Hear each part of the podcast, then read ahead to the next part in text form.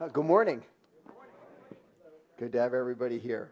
If you have your Bibles, I ask you to turn, to turn over to Luke chapter 8. We'll be looking at verses 4 to 21 from Luke chapter 8 in our time together. Um, have you ever wondered why some people can speak for 20 minutes and it seems like an hour, and other people can speak for an hour and it seems like 20 minutes? It's a curious thing to me. And, and so, one of the areas that I've spent a lot of my time in, in the seminary, is this whole issue of how to communicate, whether it's in the context of preaching or teaching. Um, what is it that engages audiences and so forth? So, so as a seminary professor, spent a lot of time with seminary students, men that are going to become preachers and pastors. Okay, like how do you communicate? And it's a, it's a very, very, very important part of the whole communication process. Someone's got to speak, and they got to speak in an engaging, interesting, accurate fashion. All right, good enough. But you know, there can't be good communication unless somebody's listening, too, right? And one of the things that's really kind of fascinating when you read through the Gospels, um, and we can learn an awful lot about how to communicate from Jesus just watching him. I understand that. It's, it's an intriguing study in itself. But when Jesus talks to the topic, he spends more of his time talking about active listeners. And that's exactly what goes on in the passage before us today. Jesus unpacks this whole issue of being an active listener and what that, what that entails. My, uh, my dad is an avid Philadelphia Eagles fan. I don't know if that's good or bad to you. All I'm telling you is it is. And I would call my dad an active listener. Now, I, I mean, I'm not a big f- football fan. I'm, I'm really a fair weather fan. I'll watch the highlights, and if they get in the playoffs, I might watch the game. That's pretty much it for me. My dad, like, he watches the draft when that happens on that Saturday. He just watch. I mean, he just says, "Doug, I, will be tied up this day." Oh, what are you doing? I'm watching the draft all day. Really? Oh yeah. Gonna find out who they're gonna get. I said, "Okay." He's just he's really into it.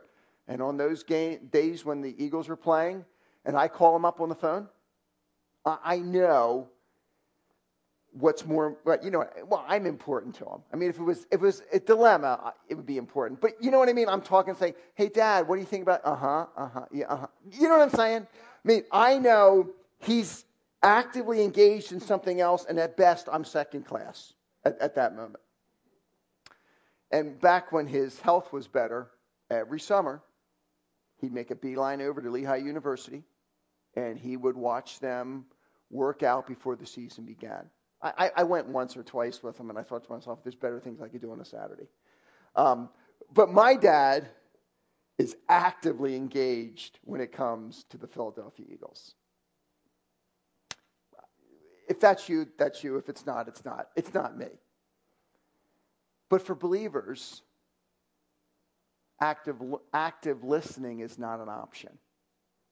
And what I want to do with you today, I, I want to just kind of look at a couple characteristics, descriptions, if you will.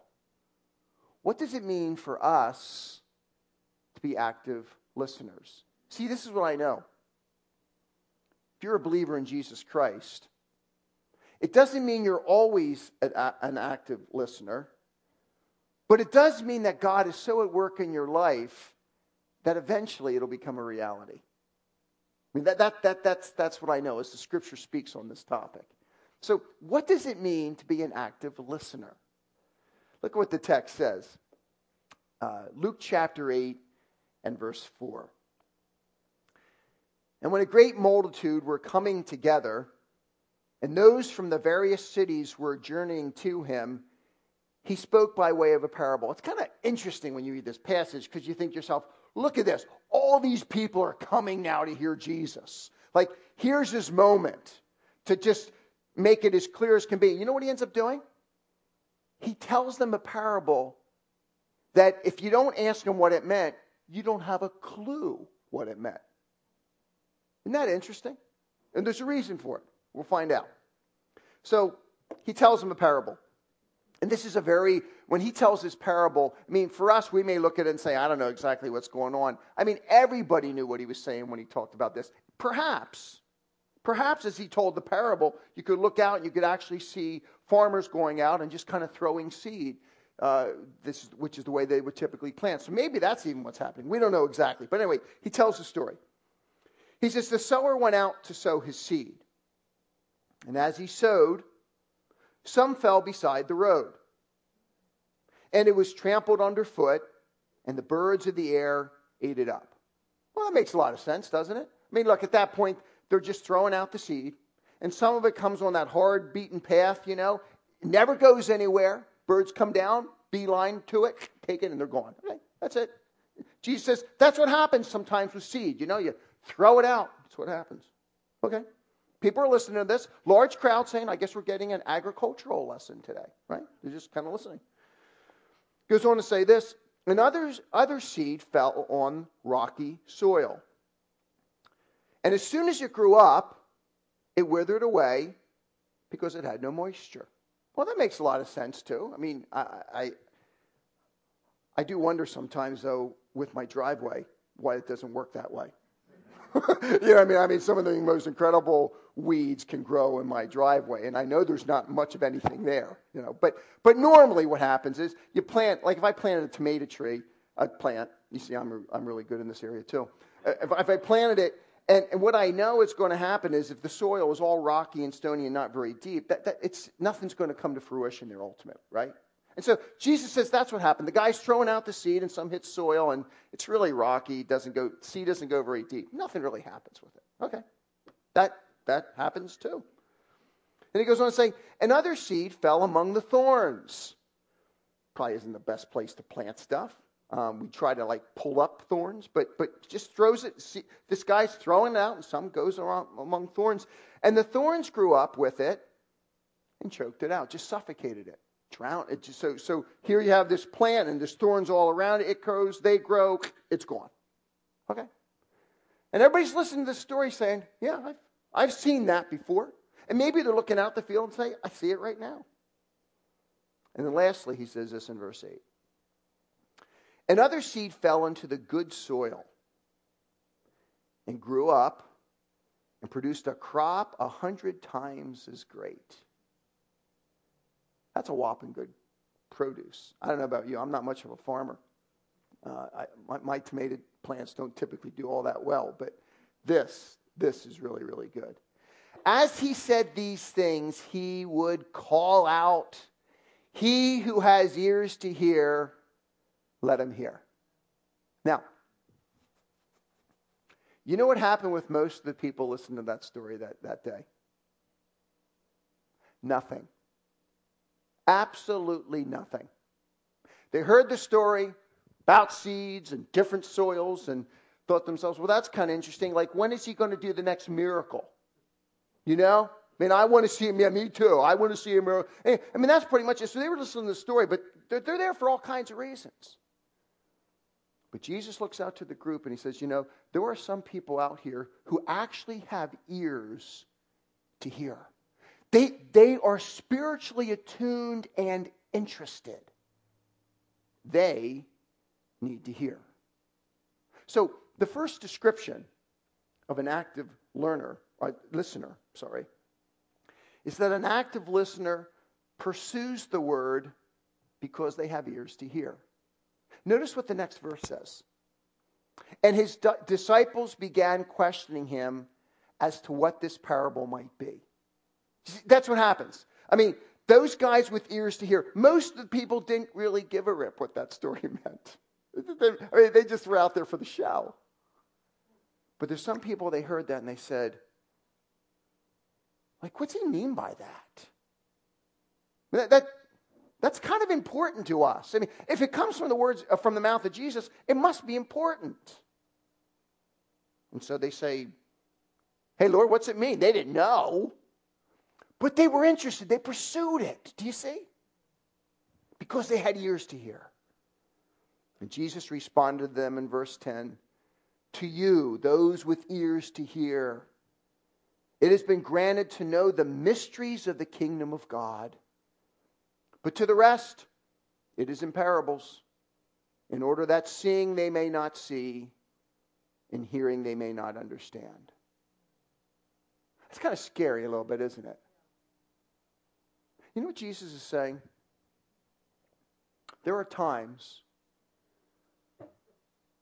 when God gives people what they want. So, over a period of time, the crowds had gathered, the crowds had listened, and they wanted to see the next show or have this or have that. But they, I mean, they heard what Jesus said about the kingdom and the fact that he was going to be the fulfillment of all that God had promised in the Old Testament. Yes, yes, yes. And what that meant for our lives. Yes, yes, yes, yes. But, but that aside, what are you going to give me, Jesus? Do, do, do you see?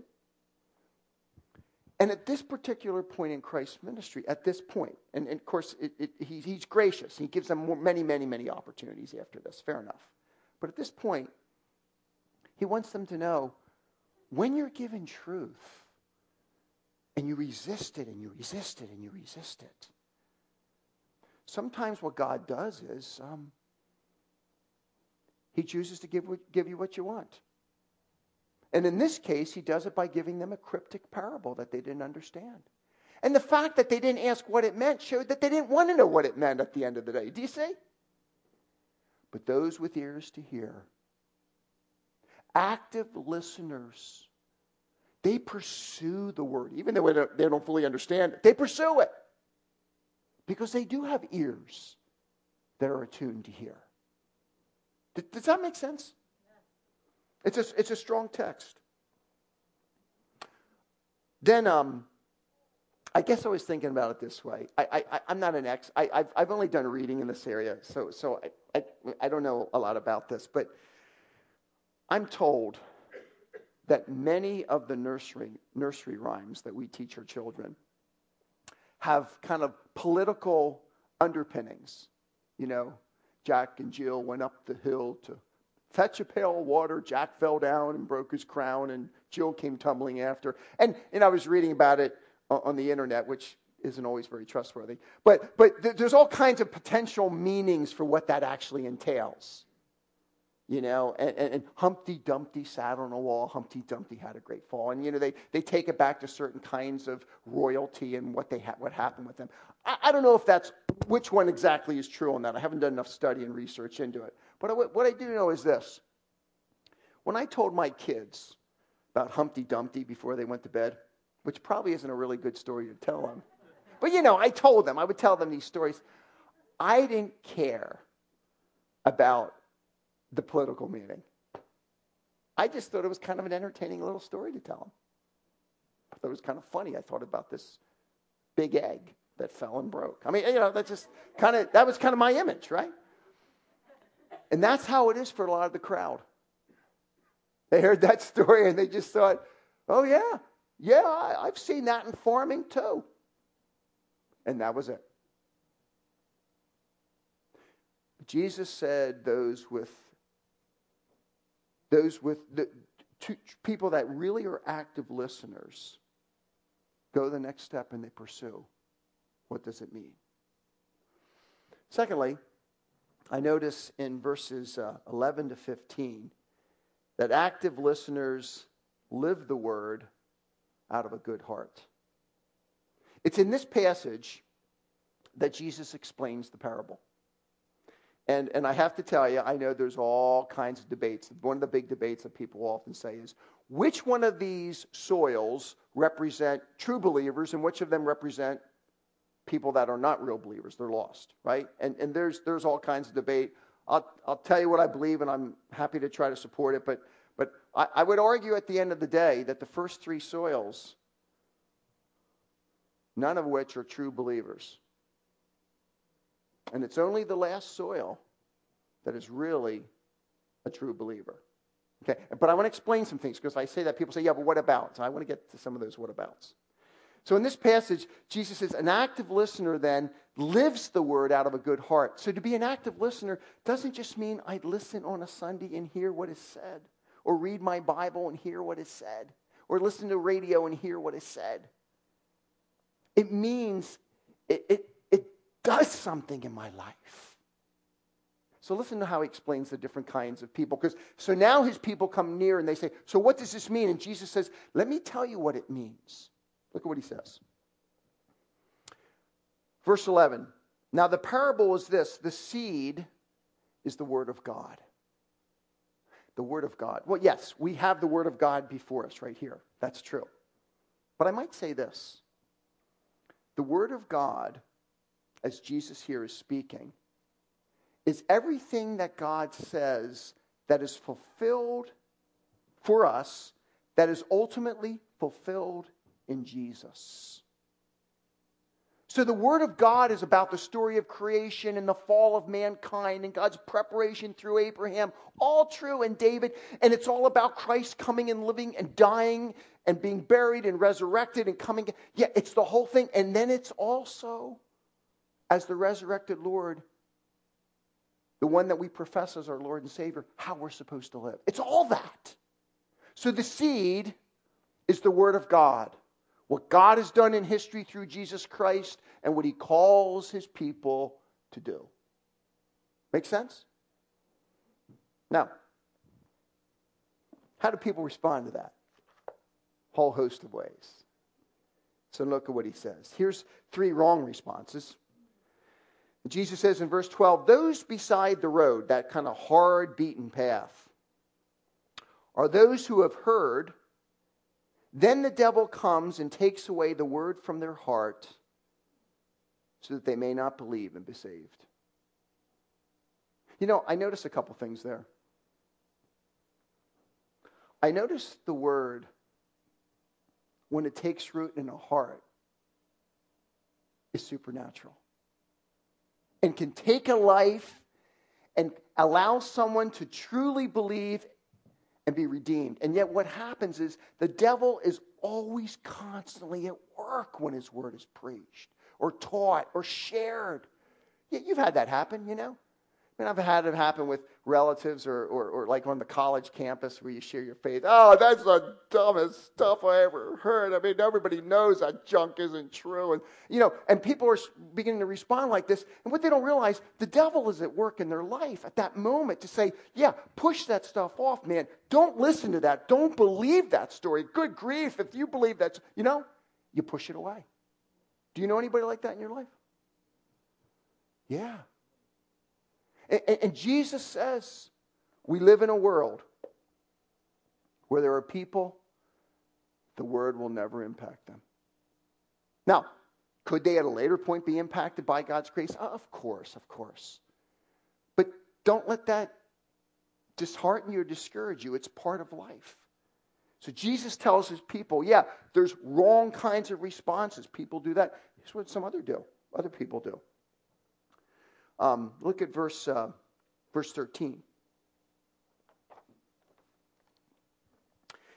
And those on the rocky soil are those who, when they hear, receive the word with joy, and these have no firm root. They believe for a while, and in time of temptation, they fall away. Here's what's scary to me I know individuals who, at least on the surface, it seems like the word has no impact into their life at all, right? Like that first soil. But I know other individuals where, at least initially, it seems like the word really takes. And what's the text say? They believe for a while and then they fall away. Can people believe in a way that's what we might call spurious? Not true. I mean, people that have truly believed in Christ are transformed from the inside by His Spirit. They're secure in their relationship with Christ. God preserves them for a lifetime. Okay. I, I, that, that, I, I believe that with all my heart. But are there people who have a kind of a spurious faith that doesn't last? Have you seen people make professions of faith and they're like a firecracker for four months, maybe six months, and then you ask yourself, whatever happened to Joe? And you never see him again.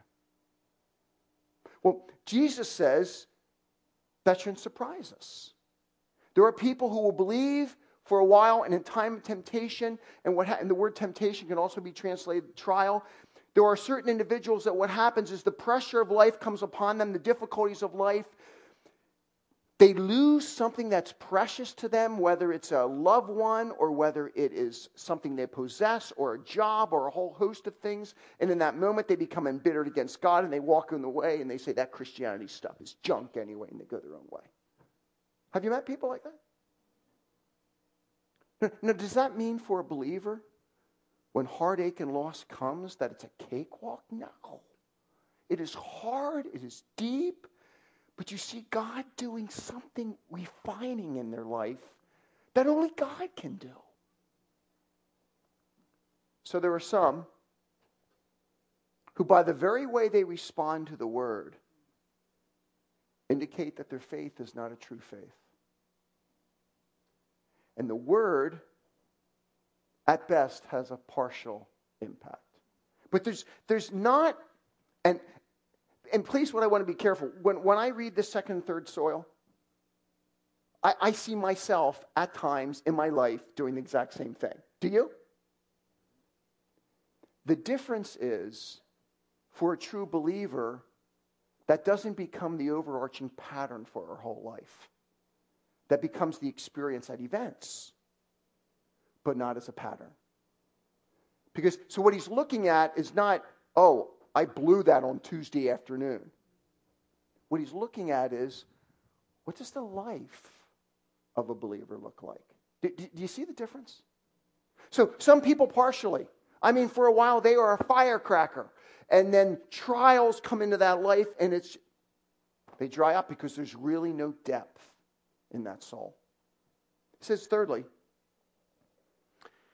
verse, verse 14, and the seed which fell among the thorns, these are the ones who have heard, okay? And as they go on their way, they are choked with worries and riches and pleasures of this life, and they bring no fruit to maturity. None. Tried to plant some tomatoes last summer. My wife told me, honey, that soil's not good and it's not getting enough sun. I said, oh, it'll be okay. And she was right. I mean, we had some, I think they were going to be tomatoes, maybe. but they never happened. You know, it just, it just never happened. And, and, and, and, and so, so does that happen in people's lives? Are, are there individuals who, they come to faith. And, and I read this passage. Does anybody in here not struggle with, with the worries of this world? Do, like, am I the only one? No, I, I do. Okay? Do you ever find yourself tempted by the pleasures of this life and the riches around us? We all do. Matter of fact, over in Luke chapter 21, and another appeal given directly to disciples, again, he tells his people, be very careful and watch out for this because it's going to be, it's going to be, it's like thorns that's just going to kind of grab you and eventually suffocate you. So, can Christians struggle with these kinds of things? We all do. But let me tell you the difference. A true Christian, in time, will produce fruit those kinds of things at some point will begin to say, yeah, that's alluring. but Jesus is much greater than that. I can't keep doing this, God. You're bugging me about it all the time. Yeah, that's right. Spirit's within. And He won't let us stay there. And so when you look at the pattern of somebody's life, you say, yeah, God works. But there are individuals who live their entire life smothering suffocating, drowning, choked. And they never change. But, you, but they'll tell you, I asked Jesus in my heart when I was five. And I said, well, I'm, you know, I'm really, really happy about that. But where's the life? You know, I'm told I was at my birth. I just don't remember it. But how do I know I was born? How do you know I was born? You weren't there either. Because I'm alive. Right? You see, when God is at work, and I want to be so careful because I'm not trying to say the Christian life is an easy life. We don't have any struggles. We just dance along. That's ridiculous. Uh, you know, uh, uh, if you don't, if you hear me saying that, that's not what I'm saying. But what I am saying is this: Jesus says, people that are active listeners, true believers, will become active listeners by the way they ultimately live because I am at work in their heart. So the first three, some people, no impact. Other people, they play. I mean, if you go down south, there are so many people that tell you they're Christians, you think to yourself, man, there should be revival everywhere. But it's just a cultural deal. It's not deep, it's not transformative. Look at the last soil, verse 15. And the seed in the good soil, these are the ones who have heard the word in an honest and good what? Heart. And hold it fast and bear witness with perseverance. If you go back to Luke chapter 6, in what's called the Sermon on the Plain, Jesus will say, out of the good heart, good words are produced. Now, that good heart isn't something that Doug Finkbeiner produces in his life, is it? Not on your life.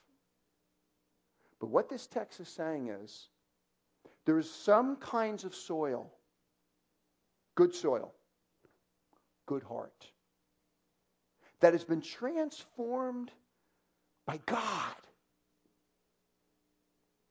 And we would say, because the person has trusted in Christ alone for the, for the eternity. He has given of his spirit, and there is transformation coming out of that soul. That is a good heart. It's not something I produce, it's something he produces. But you throw seed into a heart that's been transformed by God. And even I would see fruit. I mean, as bad of a farmer I am, you give me like really good soil, really good soil, and I just kind of throw that thing in there and go away. And it's good soil, man. It's not all kinds of thorns, and it's it's deep and rich. No birds around to worry about, or in our case, rabbits. Uh, um, it's going to produce because the soil is good soil. And Jesus says, active listeners, not only do they pursue the word, because they have ears to hear. That's why, you know, God, God made us that way spiritually. But, but they also live the word because it comes from a heart that's been transformed by Him. Does that make sense? And like I said, we all struggle. You go back to Luke chapter 6, and Jesus will talk about the good heart, and then he'll look at his disciples and he'll say, Yes, you have a good heart, but why is hypocrisy coming out of you sometimes? I mean, yes, it's us. We struggle. The difference is we yield at the end of the day. It may take time, but God does that work. Thirdly, active learners revere the word because of their accountability to God. Look at verses 16 and 17. Now, no one, after lighting a lamp, covers it up with a container or puts it under a bed. But he puts it on a lampstand in order that those who come in may see the light. For nothing is hidden that shall not become evident, nor anything secret that shall not be known and come to light. Now, look, if you're living in the ancient world, there's no electricity. All you've got is a candle. It's dark outside, there's no street lights. Um, and Jesus says, Does anybody, like, in the middle of the night, they need light, take a candle, and they find a container somewhere, like that trash can over there, and they put the candle down, they, they put the trash can over it. And Jesus says, Well, of course people don't do that kind of a thing. Because a candle is there to shine so you can see. Now, this truth is picked up over in Matthew chapter 5 to talk about the fact that you and I should be lights for God, showing off His word, right? We all know that. I don't think that's the way he's using the imagery here. This is much closer to what we find in Hebrews chapter 4, verses 12 and 13, where what he says is this, and this is what's awesome. God says that's true. When you have a light, you let it shine. That's how I want you to live, Matthew 5. That's true. God says, That's how I work. I have given you the light of my word. I don't hide it, it is right out there. It is here before you so that you might respond to it. And he goes on there in verse 17 nothing is hidden that shall not become evident. When will that happen? When will things that I, Doug Finkbeiner, thinks is, is hidden, when will that become evident to, to all? In this life? Maybe, somewhat. Ultimately, in the world to come when I stand before God. So he says, I've given you my word so you might know my truth and live my truth, because one day in the future you will stand accountable to me. But aren't we forgiven by Jesus Christ? Yes. But forgiven people or changed people. And you will stand one day before me, you'll be accountable to me. You know what I find? Sometimes when I hear warnings in God's word, I go like, ooh, I don't know if I like that. It's kind of negative. Kind of hard. It's true. But do you know they're acts of God's grace to you? Because God is saying, I want you to know this now so that you can be changed now and you can rejoice in my presence in the future by what I've done in your life.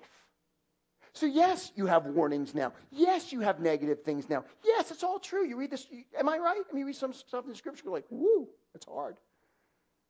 But they're words of God's goodness and grace to us to let us know what we really need to do. And active listeners, they revere this word because they know one day they will answer as stewards for how they responded to it. See, Doug, that's a little bit negative. It's also totally true. right? If you read over in Luke chapter 19, interesting parable that Jesus gives about different individuals who will stand before him, some who have been faithful in the way they've handled their stewardship, some that haven't. And this particular verse, what you find in verse 17, is quoted almost verbatim over in Luke chapter 19 and verse 26, where Jesus says this at the, uh, uh, within the parable. Jesus says, the master says to these servants, I tell you, to everyone who has shall more be given, and from the one who does not have, even what he does have shall be taken away from him. Which is why he says here in verse 18 of Luke chapter 8, Therefore take care how you listen, Christian. For whoever has to him shall more be given, and whoever does not have even what he thinks he has shall be taken away from him. I, I, I don't mean to be this scary. I'm just I'm just telling you what the Bible says, okay? So take, take, take your case up with God. But um, one of the passages that frankly sets me back on my heels is that passage in Matthew 7 where you have people who stand before God and they'll say, Lord, Lord, have we not done all kinds of things in your name? In your name, have we not cast out demons in your names? We've done this. And, and Jesus will look at them and say, What? I, I once knew you? Well, I never knew you.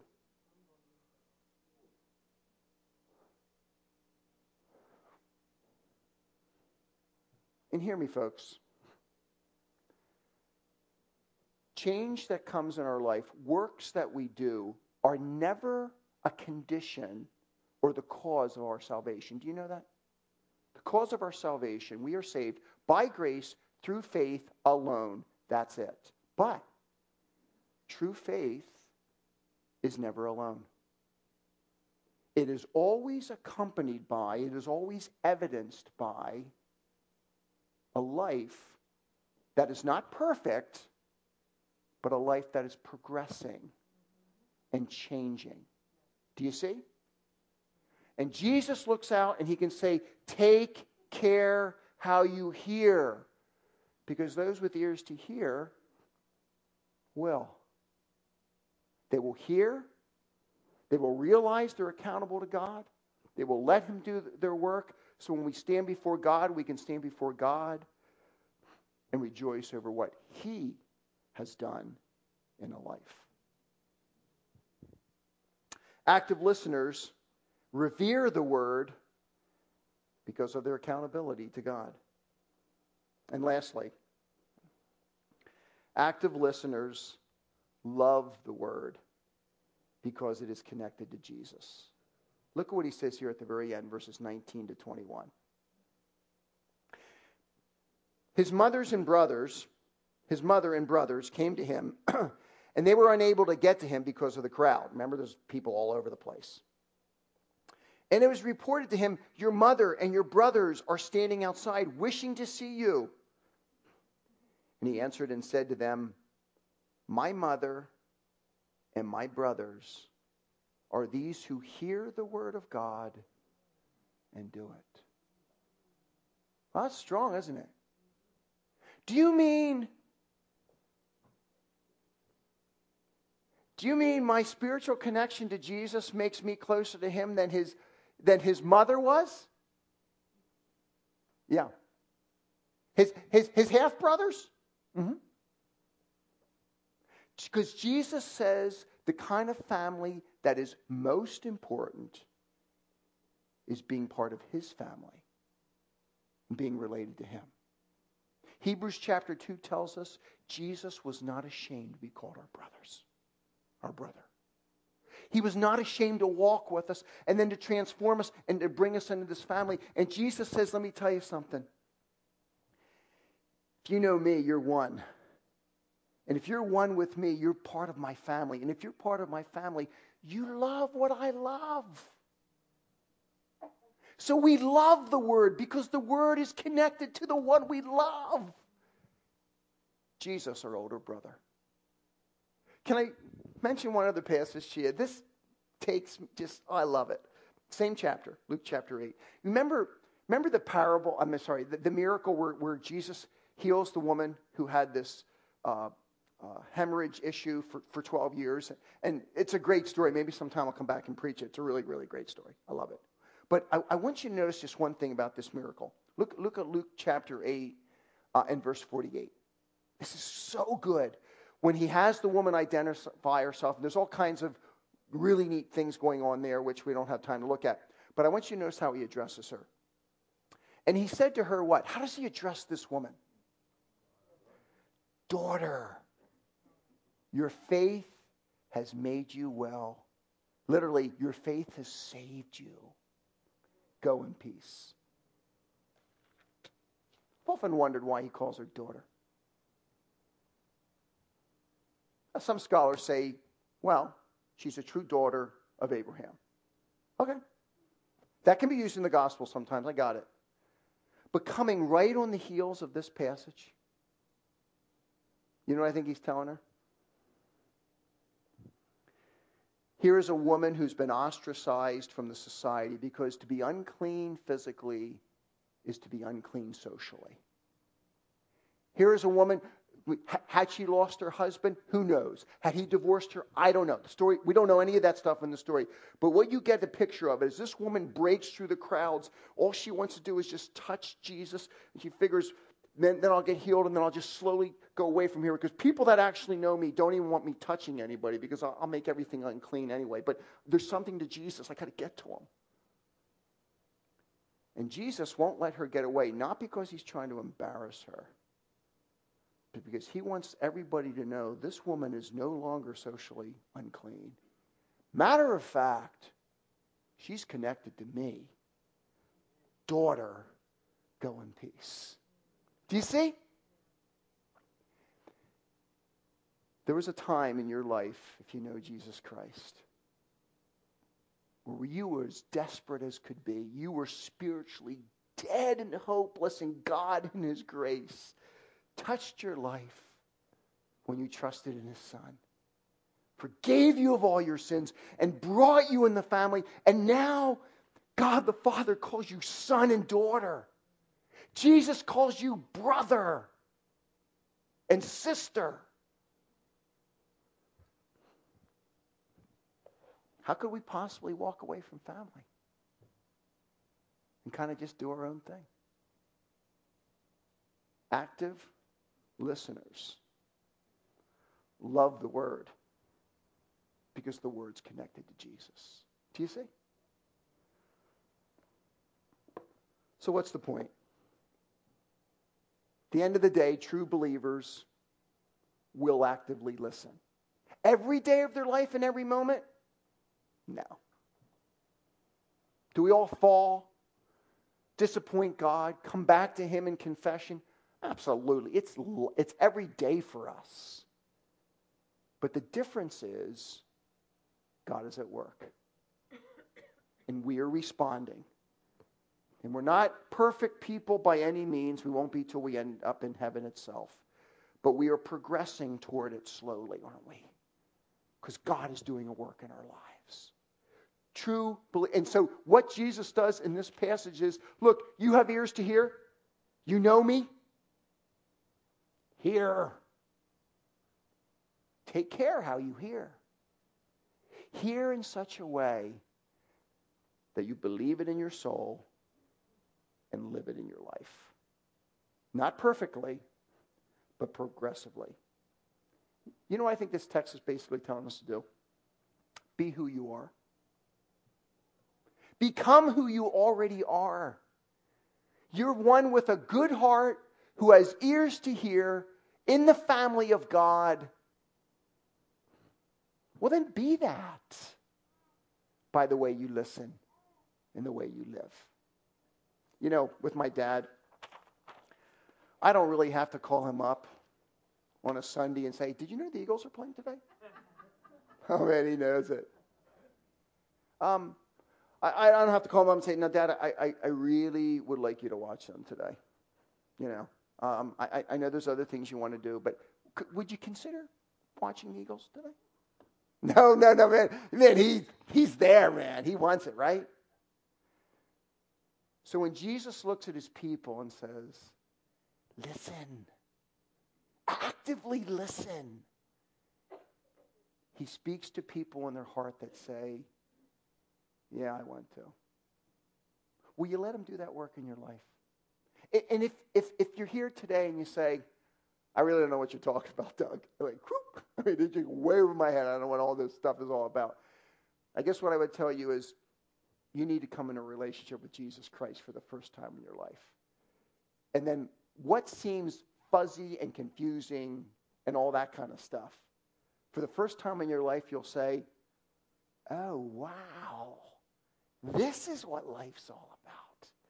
Because right now you're running everywhere else.